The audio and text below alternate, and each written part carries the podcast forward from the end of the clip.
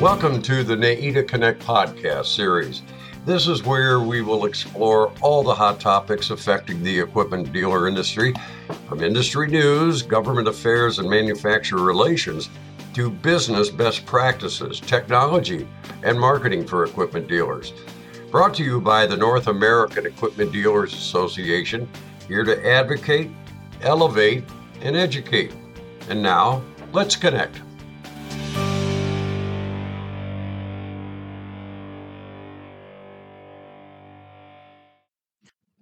My name is John Schmeiser, and I am the president of the North American Equipment Dealers Association in Canada.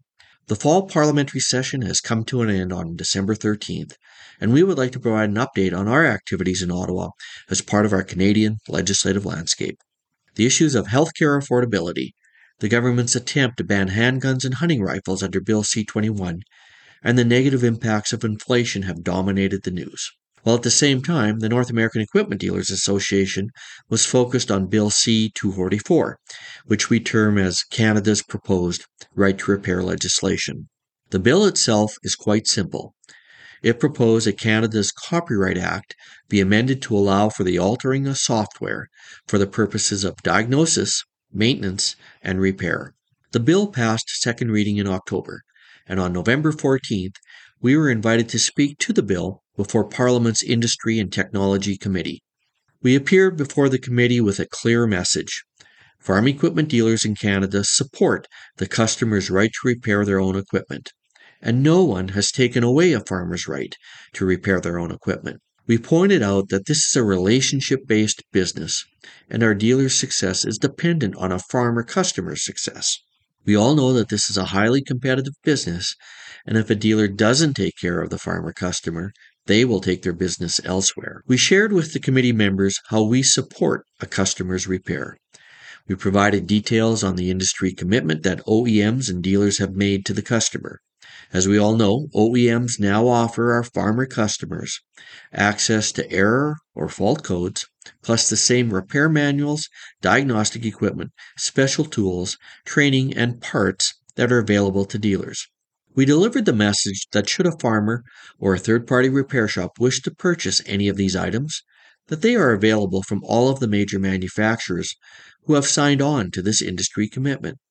And with this industry commitment, 98% of repairs can be performed by farmers or third party repair shops. The remaining 2% of repairs involve access to safety or emissions criteria or may need a software reset. Another part of our industry commitment that we shared was our Repair Done Right initiative. This association led training initiative is where we train dealership employees on what is available in the marketplace. We do this to ensure that both our staff and the customer knows what's available to support their repair. Dealerships invest millions in parts inventory and technician training to support customer repair. Additionally, our association has spent over $3.5 million in the last few years on capital projects for technician training at some of Canada's finest colleges. And we have also awarded over 1,200 scholarships to dealership technicians to upgrade their training. We do this because it's not only good business, but critical that when a machine is down, our dealership staff know what the problem is and can fix it right the first time. An independent survey that we commissioned showed that 56% of the parts we sell are installed by someone other than the dealership. So we clearly do not have a monopoly on repair.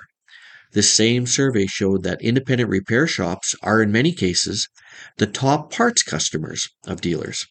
What we do not support is modification, and Bill C 244 would open the door to more modification that has negative consequences to the environment and safety concerns.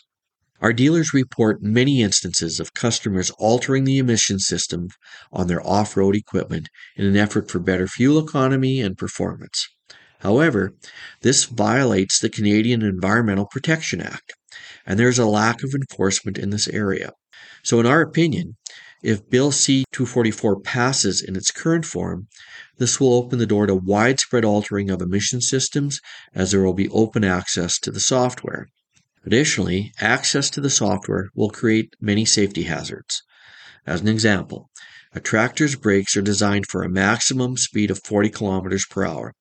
However, with access to the software, that maximum speed can be increased to as high as 70 kilometers per hour. That speed makes the tractor unsafe and a hazard to the public. Allowing access to farm equipment software also creates a cybersecurity concern. Most modern farm equipment has remote access and diagnostic capabilities. Already, hackers are boasting about their attempts to remotely shut down tractors. Opening up access to the software will put Canada's food supply chain at risk. Earlier this year, John Deere was able to remotely disable tractors stolen in the Ukraine by Russian troops.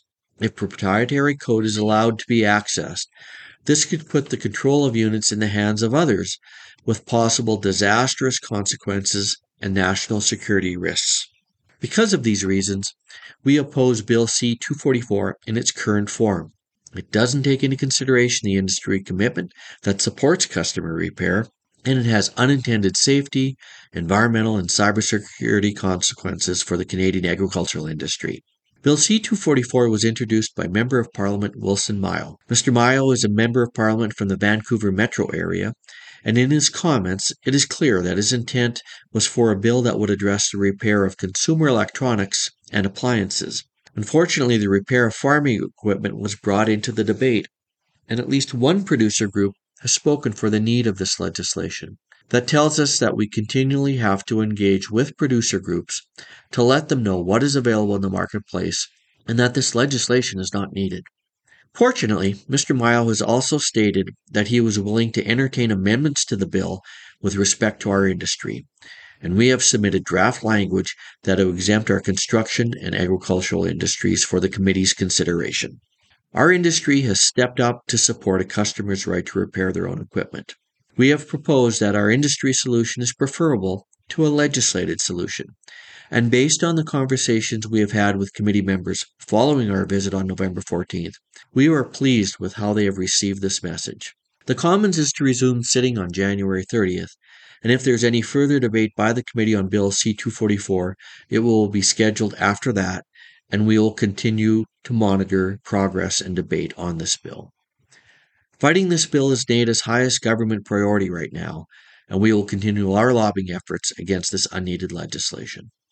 And as always, we welcome your thoughts and comments on your association's activities. If you have any questions or concerns, please do not hesitate to contact our office. This has been NAEDA Connect. If you have a question, would like to suggest future topics, or just tell us what you think about the series, we would love to hear from you. Visit us at naeda.com. And don't forget to rate, review, and subscribe to NAEDA Connect. Thanks for listening. Until next time.